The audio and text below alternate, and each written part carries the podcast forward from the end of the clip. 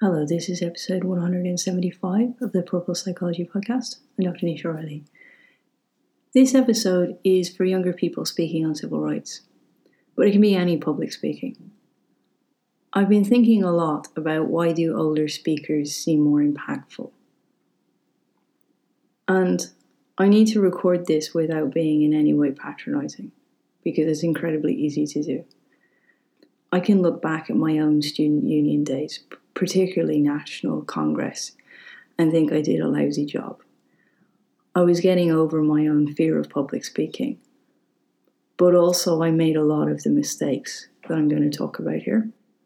Interestingly enough, the more personal presentations I did, the very first talks I did on my dyslexia, particularly at university, I did a number of talks, and I did one outside for the Dyslexia Association.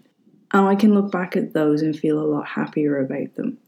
And one of the aspects of that, which I'm going to talk about, is the fact that I made it so personal. One of the challenges I think that teens have at the moment is the way that the world rewards. They've grown up in a world that expects instant. It expects instant results. It expects instant answers to emails and texts and messages. There's a big need for attention. And there's a big sense that attention equates with change. And I think any of the older speakers have a better way to benchmark this, which I'm going to go into as well. So for me, there's a couple of key components that I'm going to talk about. Some of it is the poise. Some of it is to do with making it personal, the sense of benchmarking, and the sense of what you're expecting. So if we talk about the whole concept of poise, I find with a lot of younger speakers that they're inclined to feel that shouting and speaking at the same level is a good thing to do. You need to change your voice patterns when you're speaking. And a good trick is, in fact, to try editing your own voice, which you can do quite easily. There's a lot of open source editing programs out there. I use GarageBand on the Mac. But your voice should be in distinct packets of moments. They look a little bit like raisins. And so there's a sense of place where you build to, there's a pause, and you move on to the next packet of information. And in many ways, it looks like a good piece of music. Whereas if I had edited many of the talks that I saw last week, they would have been consistently all at the same level, all at the same tempo and frequency, with no breaks in between to actually take the information in or to realize the points that you're building to that really matter. I found many of the talks were not very personal. They didn't seem to be in the voice of the person who was speaking. They seemed overly complex for some of the age groups. There's nothing wrong with being yourself and being the person you are, and speaking in your own words and your own experiences and your own reference points and your own culture and your own parts that you identify with, whatever populist elements those are. There's a certain vulnerability in doing that. And vulnerability is something that you grow into, and it is easier to do with age. And it's one of the biggest reasons why we find it easier to relate to older speakers, because we relate to their vulnerability and their rawness and their ability to share the difficult stories in their own words and their own experiences. And those were the parts that I learned how to do very quickly when I needed to start talking about dyslexia in university, and I needed to start talking in terms of the other students for disability rights issues.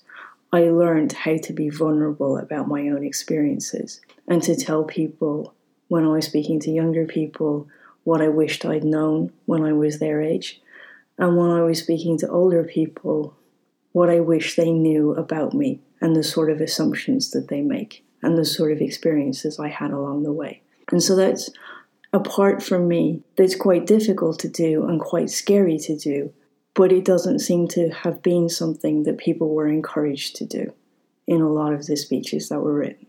There's no need for you to impress and for you to trying to stand in someone else's shoes. You can do that as yourself. Benchmarking is very interesting. And I think that, again, this is quite difficult to do when you're younger. One of the most vivid memories that I have was sitting in a lecture in college in the south of Ireland.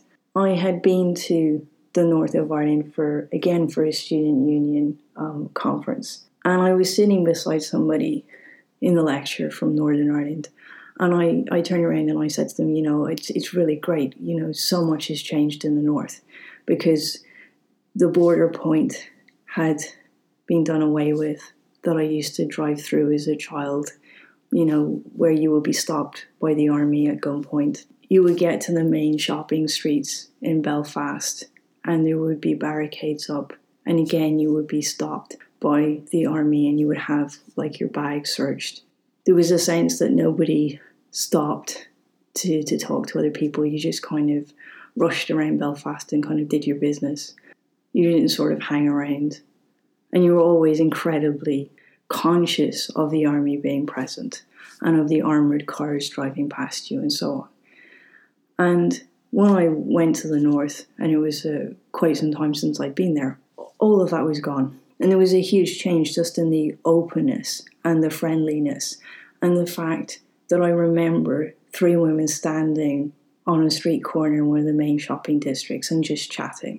That didn't happen so much in those areas before that. And so for me, there was a big change. But the person sitting beside me from the north was just like adamant that nothing was different and nothing had changed.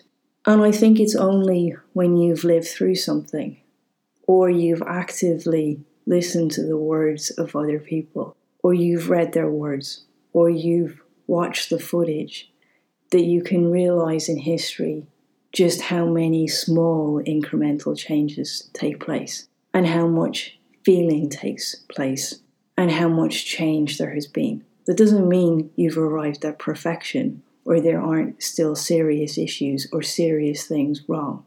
But you do have to acknowledge the journey. And I started listening to the newly out audiobook on John Lewis, His Truth is Marching On. And in the very opening part of it so far, John Lewis is recorded as saying how much has changed and how frustrated he feels at times when younger people don't feel anything's changed at all, or they make sweeping statements like that. And so much has changed. So much has changed since slavery. So much is not changed and not perfect. But you do have to acknowledge everything that has happened and all of the battles that have been won, and to just value those moments. And we've had to do that in Ireland too, because an extraordinary amount has changed in my lifetime. And I could talk the same way if I talked about the process of being a gay person in this country as well. I could tell a similar story of how much has changed in my lifetime. And my parents could tell another story on how much has changed with access to contraception and women staying in the workplace after they've got married. All of those things have changed in my parents' generation. So we are constantly changing and evolving. And that's something that it's harder for you to know when you're younger without doing a lot of research and a lot of reading and a lot of background into what you're talking about. The last part on expectation is an interesting one. I always say that you get what you expect from people. I always expect my students to do well. I always encourage their parents to expect them to do well. I've been told many times that my standards are too high, that I expect too much. But funnily enough, everything that I've ever expected from anybody, they've generally achieved. And some of the people who've criticised me for expecting too much have had to turn around and say, well, actually they did it. So when we put people on a pedestal and we expect the best from them, that's what we get. Whereas when I look at many of the speeches, there's a sense of asking for permission. So while there's the underlying part that I've just talked about in implying that no change has occurred, which hasn't been acknowledged, there's also a sense of asking for something rather than expecting it, and expecting the next changes to not take as long as the ones that have already gone before. I think that's a really valuable place for anybody to put themselves. It doesn't matter what the campaign is. I expect people to treat me well as a woman. I expect to get on in my career. I expect to be treated with respect by people. I treat them with respect in order to foster that taking place. It's a very important difference to have an expectation from people, to putting yourself in a position where you're passing over your sense of self and your sense of validation to somebody else. And that's going to flow into the last part that I'm going to talk about. I did write an essay and awareness piece this week called Wishing for a Dream. One of the most striking things for me in looking at the photographs of the March on Washington last week and looking at the ones from 57 years ago, one of the topics I was going to write on was the sense of dress and the dress code, because it's quite striking to me how much that's changed. And I remember listening to John Lewis describe in his own words of how he went out to buy a suit to walk over the Selma Bridge. And it's been one of the aspects that I really admired about Black people for a long time, is their sense of dress. The first time I ever remember encountering this was when I went to Brighton in the UK. And at that time in Ireland, we didn't have very many Black people living in Ireland. It's bizarre that I can remember the first time I saw a Black person as an Irish person, right? And one of the things that I remember, I went to Brighton on this Sunday, and there was so many Black people that were just amazingly dressed that I assumed that they were at a wedding or something, because that's the only reason that Irish people would have dressed up that well. And it turned out that it was a sense of it was Sunday, and Black people dressed up amazingly on Sunday in Brighton. And it was really striking to me how well turned out they were, and it was just such a fantastic experience. It was such a contrast to Ireland. If I look at the March on Washington last week, it was interesting because the only person that was in a suit was 65, and the only other person was a lawyer.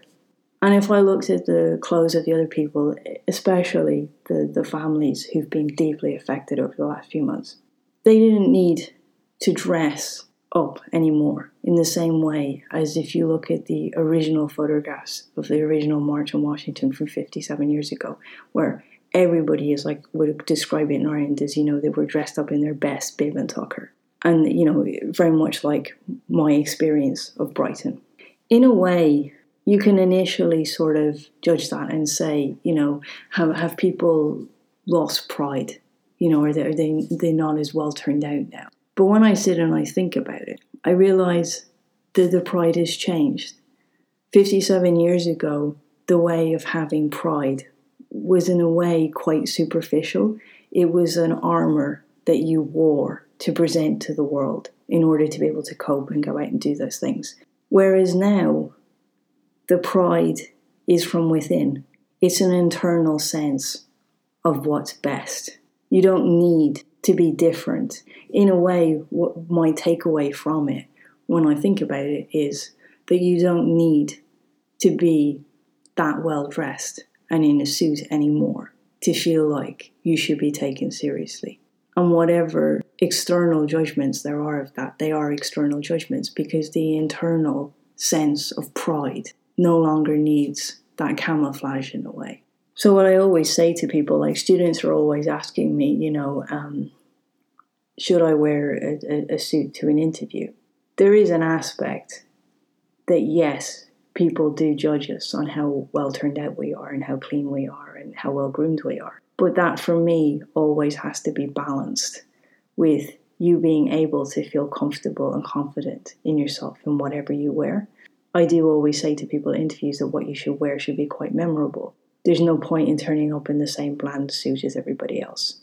You do need to be groomed, and stupid things like your shoes need to be clean, but you need to have your own identity, and that comes from within. And it is a big change when I look at the photographs over 57 years, how that has changed for people and how that now translates. So it's something that, you might find interesting to do yourself, to go back and look at that.